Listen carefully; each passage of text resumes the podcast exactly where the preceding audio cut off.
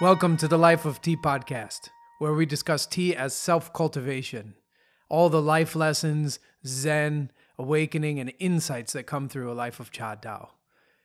This will be the focus of this podcast, developing and cultivating ourselves and our spiritual practice through tea.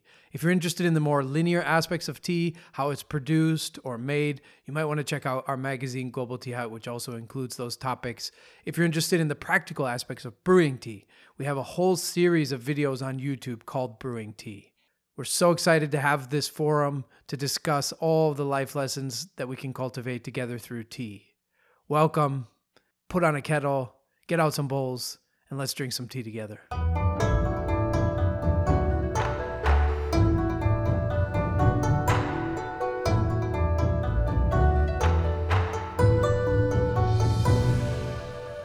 Hi, and welcome to the Life of Tea podcast. I am Janos. This time, I'm pleased to welcome back to the podcast a dear tea brother, Andy Taylor, for a discussion on the eight branches of traditional Chinese medicine. Andy practices Chinese medicine in Bali and has written articles on the topic in Global Hut, including about the eight branches that we will be discussing in this episode. If you haven't already, then go check out that article in the November 2021 issue. Here is my conversation with Andy. Welcome back to the podcast, Andy. Thanks again, Janos. Uh, last time we discussed um, your journey with uh, Chinese medicine and, and some of the topics of um, Chinese medicine in general.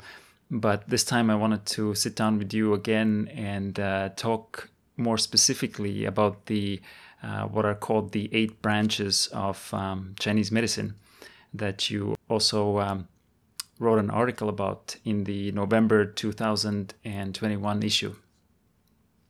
But uh, before we dive into that uh, rich to- topic, I forgot to ask you something last time, uh, that I want to ask now and want to start this podcast off with. So, for listeners who didn't listen to the last podcast with you or aren't familiar with you, uh, you used to live in Taiwan and uh, and used to live in the um, Tea Sage Hut.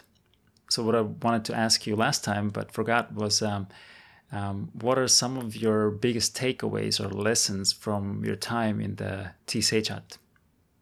Oh gosh, there's so many. um, to boil it down to a few. Uh, yeah, I mean that that was when I lived there. That was um, now we're looking at like seven years ago. I was at Tea Sage Hut, and uh, for me personally, it was a really transformative time living there. Was I was living there for about fifteen months yeah, I don't think it's just one or two lessons. I think it was more a, a way of life and a, and a way of being to live live life in a more intentional way and to really see the the sacredness in everything and um, you know because at the tea session everything there were just so many lessons every day to to be learned and and so much that that we did. Um, the main thing is one of the things Wu De says is like to take that that spiritual experience, you know, like in your practice.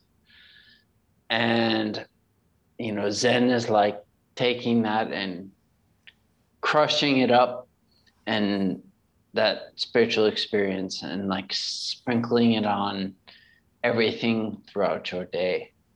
So that was the, um, I think one of the biggest things that that I I, I took from that, and and uh, yeah, certainly uh, since since I left, it was yeah, it was certainly I had a good challenge to really implement that because when I was living in the Sage Hut, it was uh, it was really easy to to kind of be in that uh, be in that space and uh, so really just creating this um, like everywhere you go is is you're bringing tea throughout the day. Mm. Like Wu De has that uh, that saying in his room, you know, from I forget exactly how it goes, but from when I wake up my first breath until uh, my last breath of the day, I'm I'm pouring tea. So yeah, that was probably the biggest lesson that uh, I take I took from my time there.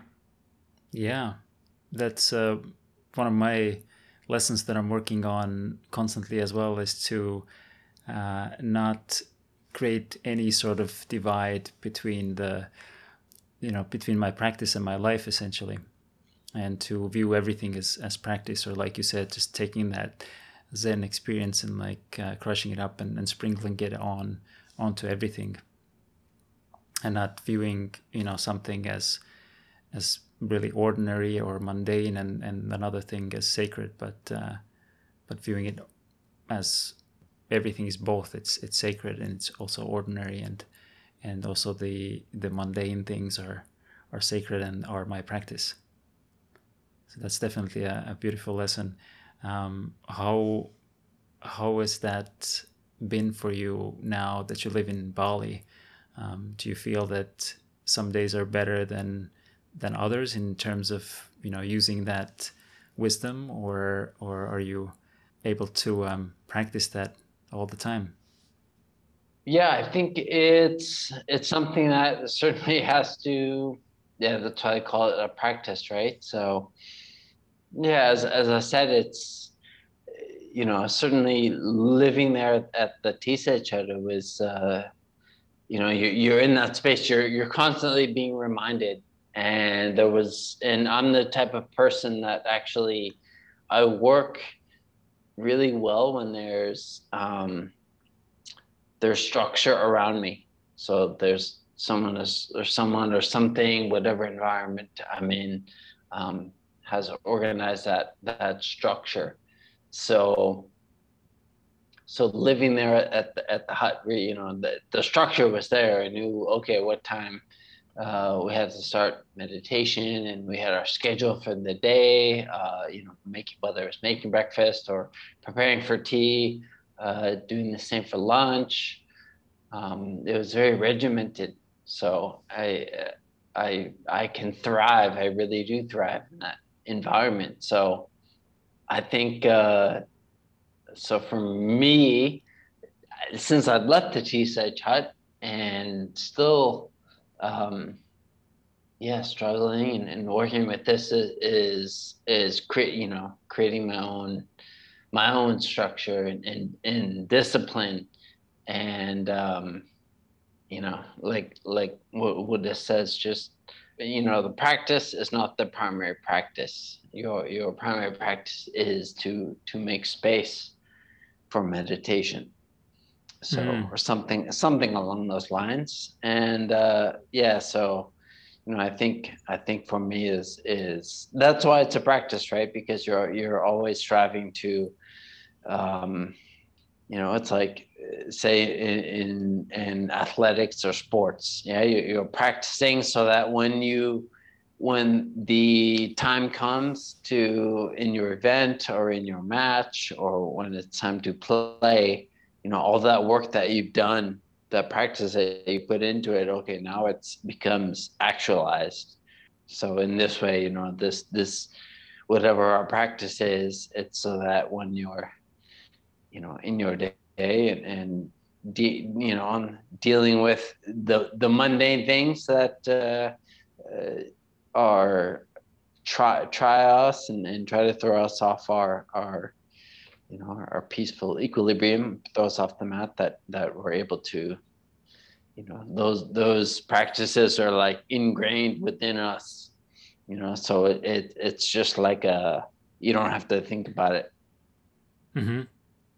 So yes it has and so so to so to answer the question i think it yeah it's certainly um you know being being in the community and and around people uh, sharing that practice is, is you know really beneficial and and uh, yeah, it's been it's been a personally a challenge since then, but but also it's uh, it's a blessing because you know not now I need to uh, you know essentially need to do it on my own. Mm-hmm.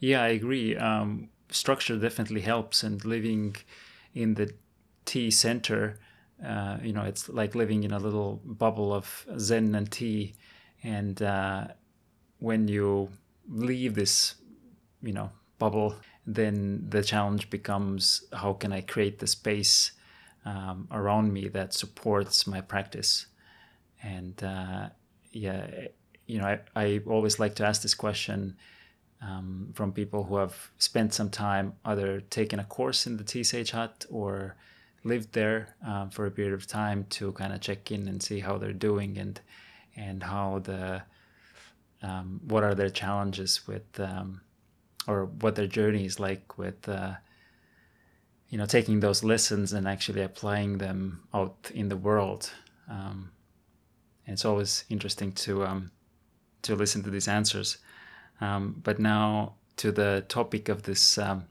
podcast episode, the eight branches of um, Chinese medicine. Um, the reason why I wanted to talk about this uh, was that because for a Western person, or at least for me, uh, when somebody mentions Chinese medicine, um, usually what comes to mind is is two things. Um, there's the the part of the Ch- Chinese herbalism, all those you know medicinal herbs, and then acupuncture. Um, so when I opened Global Tea Hut, um, the November issue, and started reading about the eight branches, I actually didn't even realize that there were so many branches to Chinese medicine.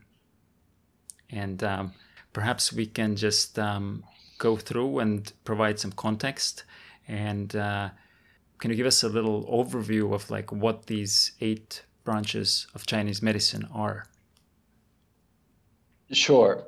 Um, so the, the eight branches of Chinese medicine are, are essentially different practices um, that are used to to improve the you can say the the health and well-being of either in, uh, an environment or our, our physical body.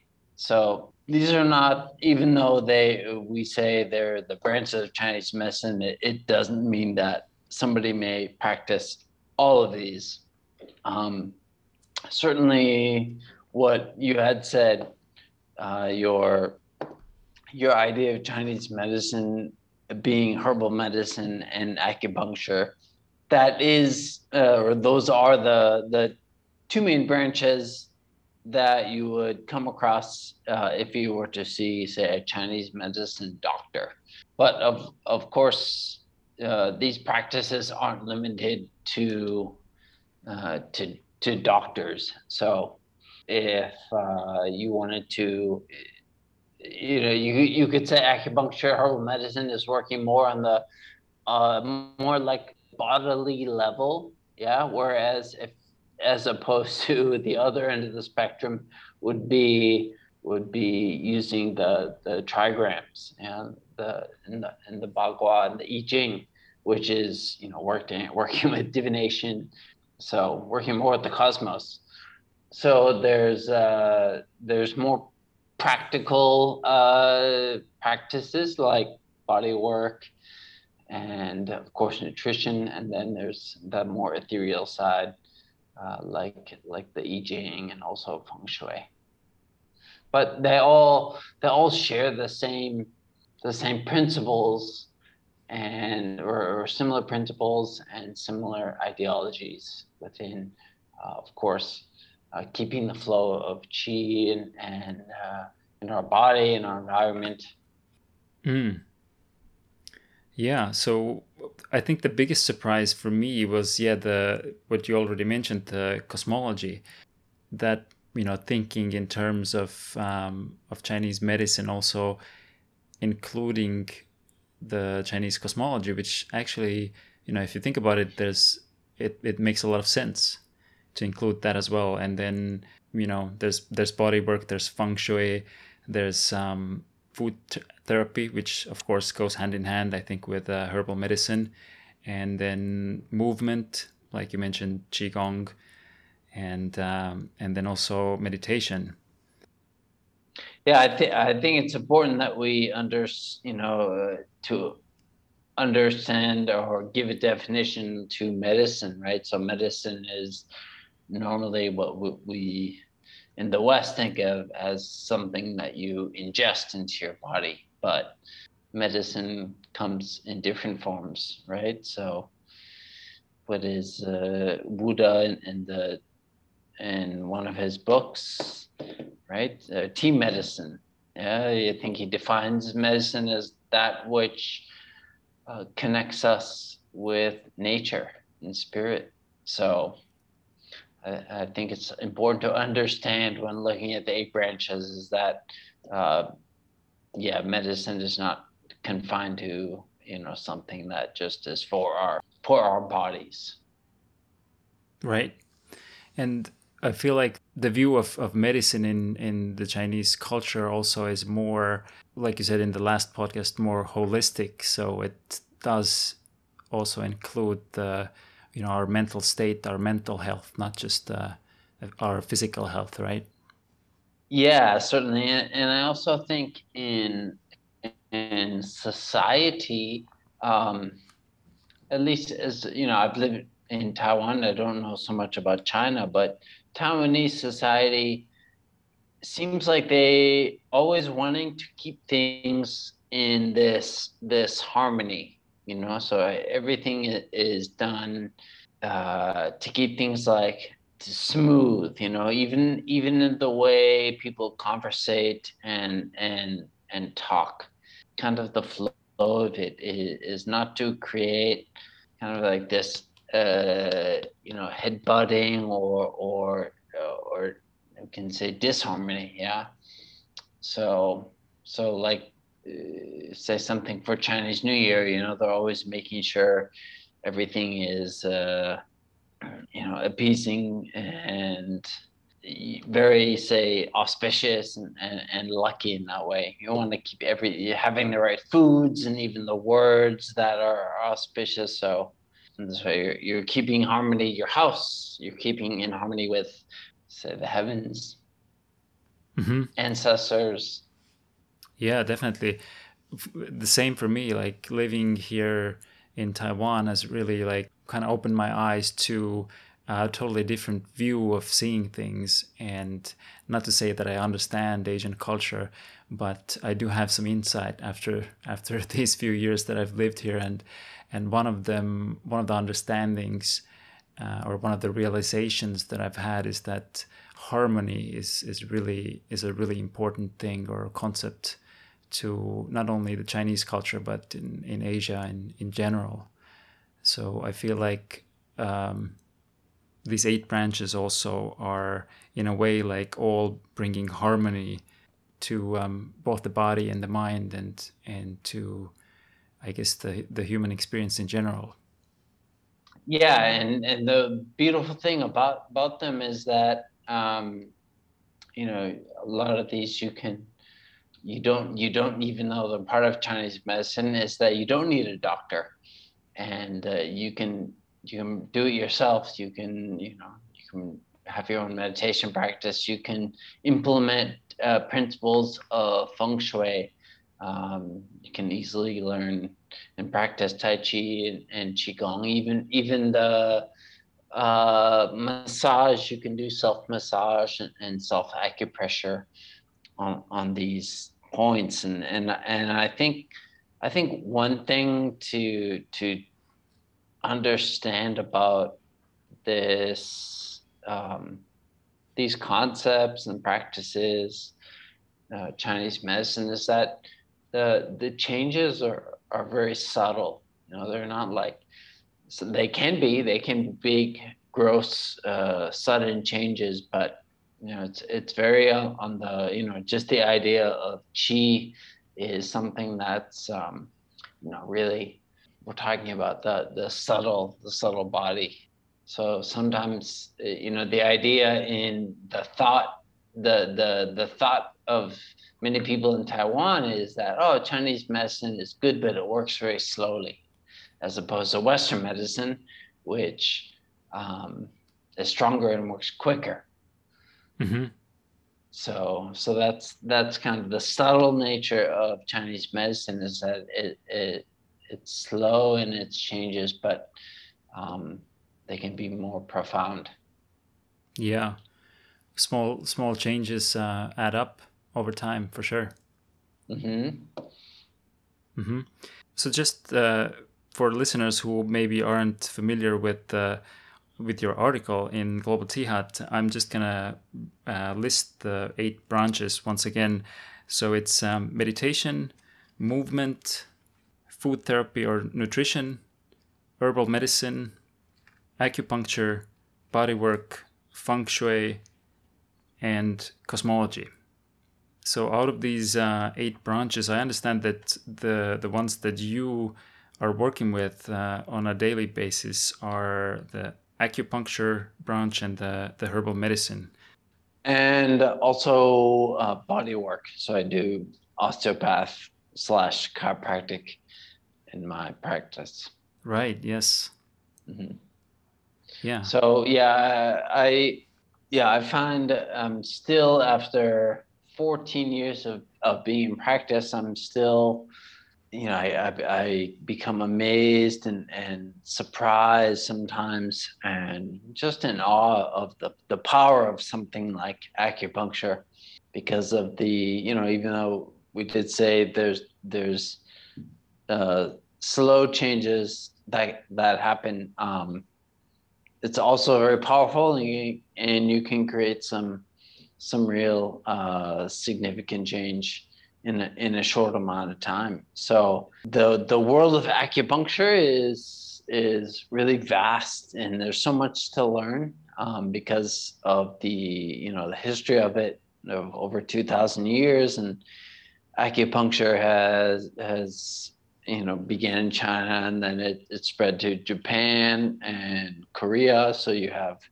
uh, Japanese uh, acupuncture, Japanese meridian therapy. You have Korean style of acupuncture.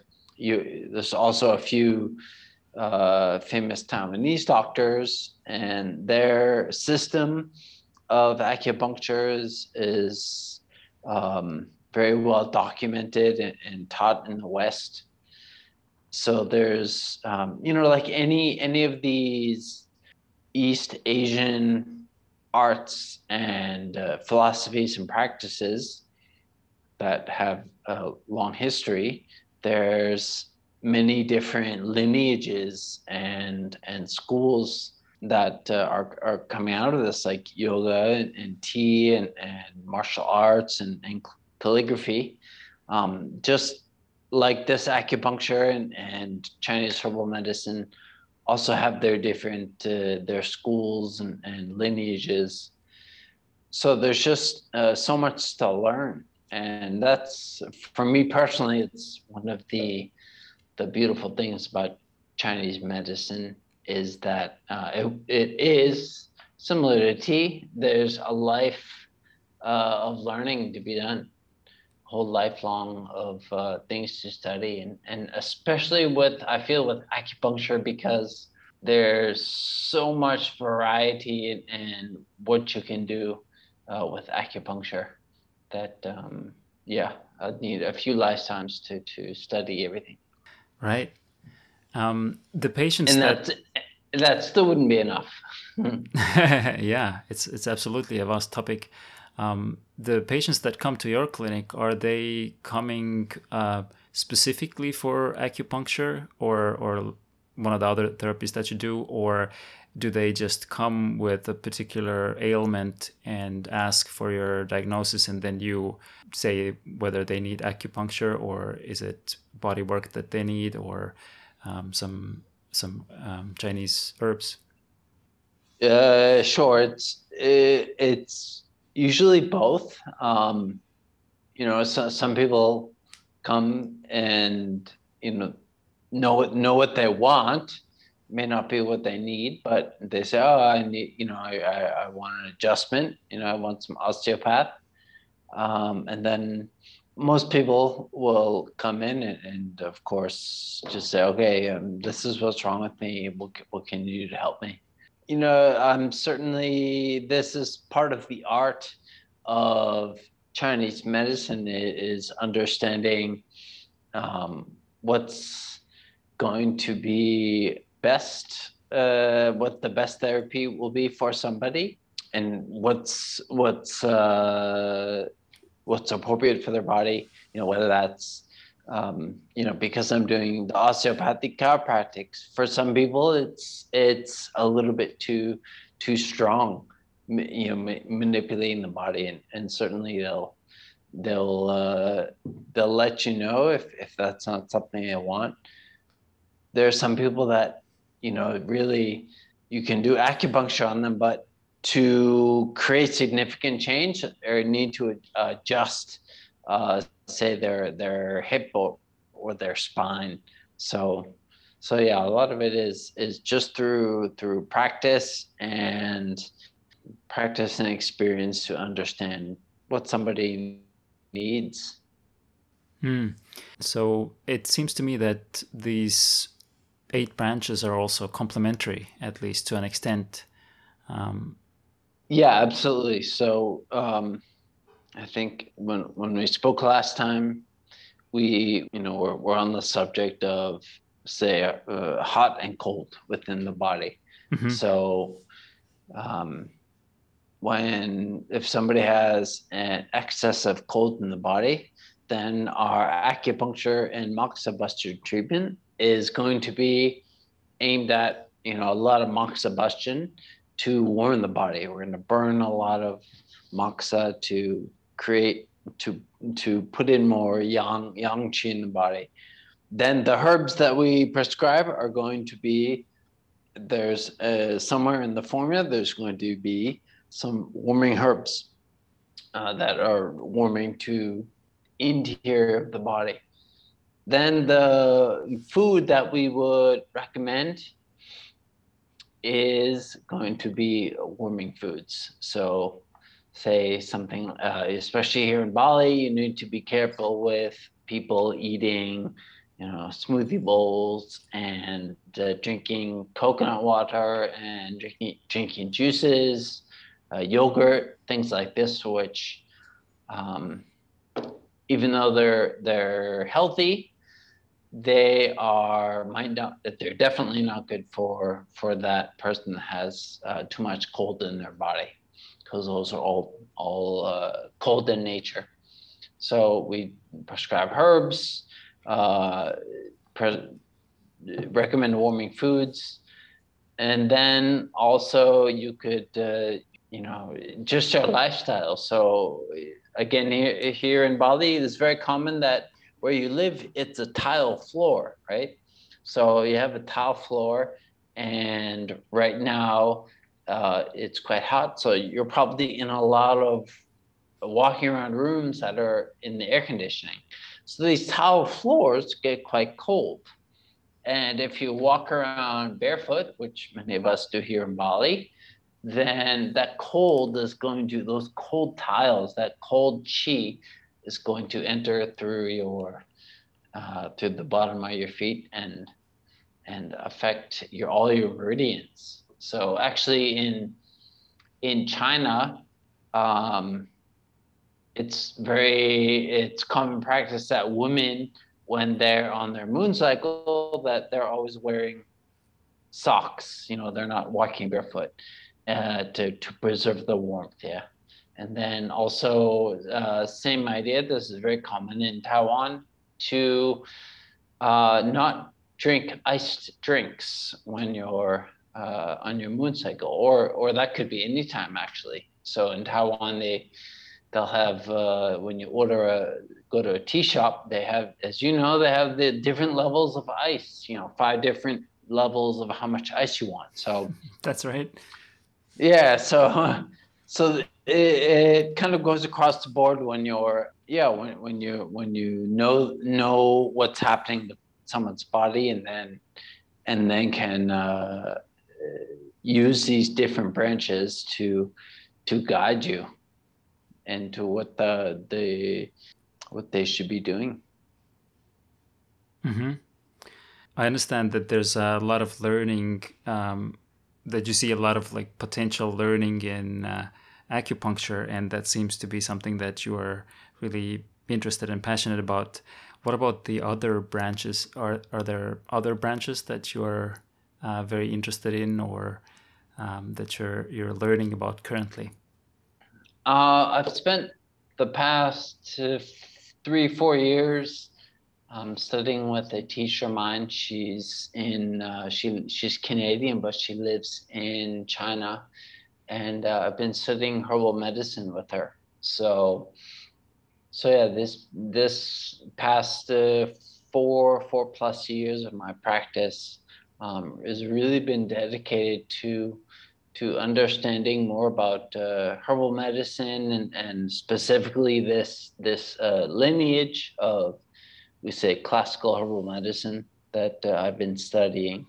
Because her, uh, again, you know, herbal medicine, uh, like all, all of these other practices, uh, this the the Chinese materia medica is is so big, and there's just hundreds and hundreds of uh, herbal substances, and you know, when you're in school, you have like uh, you know two large textbooks with hundreds of herbal formulas that that you uh, need to know for your for your exam. So uh, for many years, uh, herbs for me was always something that was um, uh, like I, I knew, of course, I knew about it because I, I, studied, um, but I didn't feel like I had this this like really tight grasp on it like anyone that had an issue that said, hey, I want to take some herbs, that I felt confident to to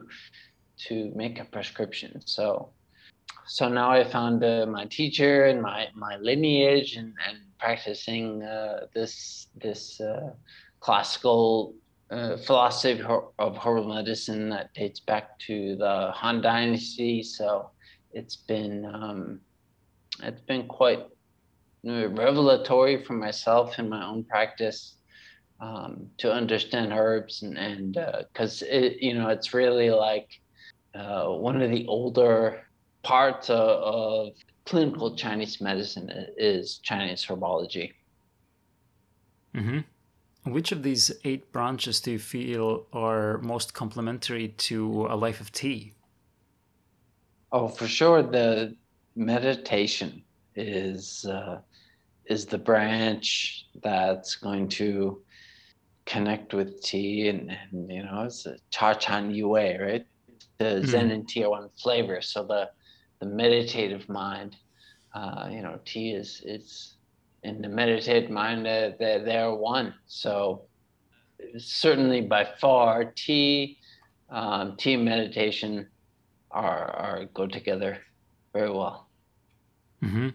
are there any um, traditional Chinese medicine concepts that apply to tea or or um, some principles that um, you know we can think about in terms of uh, our tea practice, maybe seasonally or or like uh, even on a daily basis. Yeah, cert- certainly. Um, you know, seasonally, you want to be thinking about what uh, what types of teas you're drinking in comparison to to the weather, what the what, what the weather is uh, where you are. So so of course in the in uh, in the winter you want to be drinking warming teas. I think we talked last time about uh, a lot, and uh, you can add ginger to that if it's if it's very cold. You can even you can even boil the tea that's going to add any t- anytime you're like make adding more heat to something cooking it is going to add more more uh, we say warm warm warming chi to it so bo- boiling uh, boiling tea is certainly going to be something that you'd want to do in the in the cold time of year and then as as we get into the the spring and, and the weather starts getting warmer, then you can start to drink some of those, you know, bit like some of the red teas and the so the uh, roasted oolongs at that that time of year. Um, and then of course the hottest time of year you can drink the the oolong like lightly oxidized teas, oolongs and, and green teas, white teas, lighter teas. You can even even do say cold cold steep tea when it's very hot. It's going to be cooling to the body. Mm-hmm. What about the uh, branches of uh, different movement practices like Qigong and Tai Chi and, and cosmology and uh, also um, uh, Feng Shui? Do they have any sort of effect, do you, do you think, on, uh, on a tea practice? Certainly, Tai Chi is something I think it's intimately related to uh, a tea practice because, again, like many of these uh, Chinese arts, so whether it's whether if it's calligraphy or tea brewing or Tai Chi, you know, you're you're implementing a lot of these the bot the movements and, and of the body are going to be um, the principles are, are the same, whether whether you're holding a calligraphy brush or or uh, doing a, a Tai Chi Tai Chi movement or or pouring tea.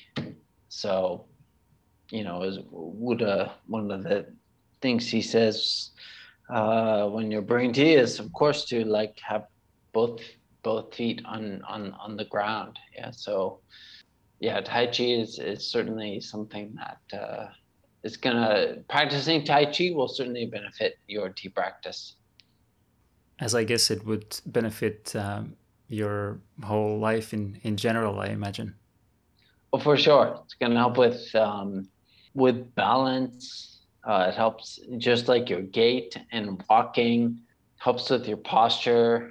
Helps to it can even help physiological things like lower your your blood pressure it's good it's really good for your joints you know it, it it's just it's a good movement practice that that gets you more in your body because when you do tai chi the the right way and you learn from a good teacher you'll really be become more aware of of uh, how you're moving in your body you know how you're where you're holding tension you know, being able to principles like sinking your weight and moving from your your core, your dantian. So yeah, this the, the principles and the benefits of Tai Chi certainly certainly extend further beyond this tea table. Hmm. And because the body and mind, of course, are connected, that also means that all these practices are affecting our mental state and vice versa. Um, you know, sitting in meditation also affects the the way we feel and even our things like digestion, and uh, has has again an effect on both our general life and and tea practice as well. Is is what I find. Yeah, you're slowing your body down you have that like samadhi mind, you know, that that focused mind, that one pointed mind. You're doing slow movements, you know, whether it's Tai Chi or Qigong or, or Tea, you know, the, the slower the better. Qi, Qi will move, you know, with slower movements, Qi will have more of a moving effect, uh, nourishing effect. So, you know, slowing down the body is, is going to yes, settle down our nervous system, increase uh, secretions throughout the body, slower heart rate, calm our mind. Yeah, they're beautiful practices.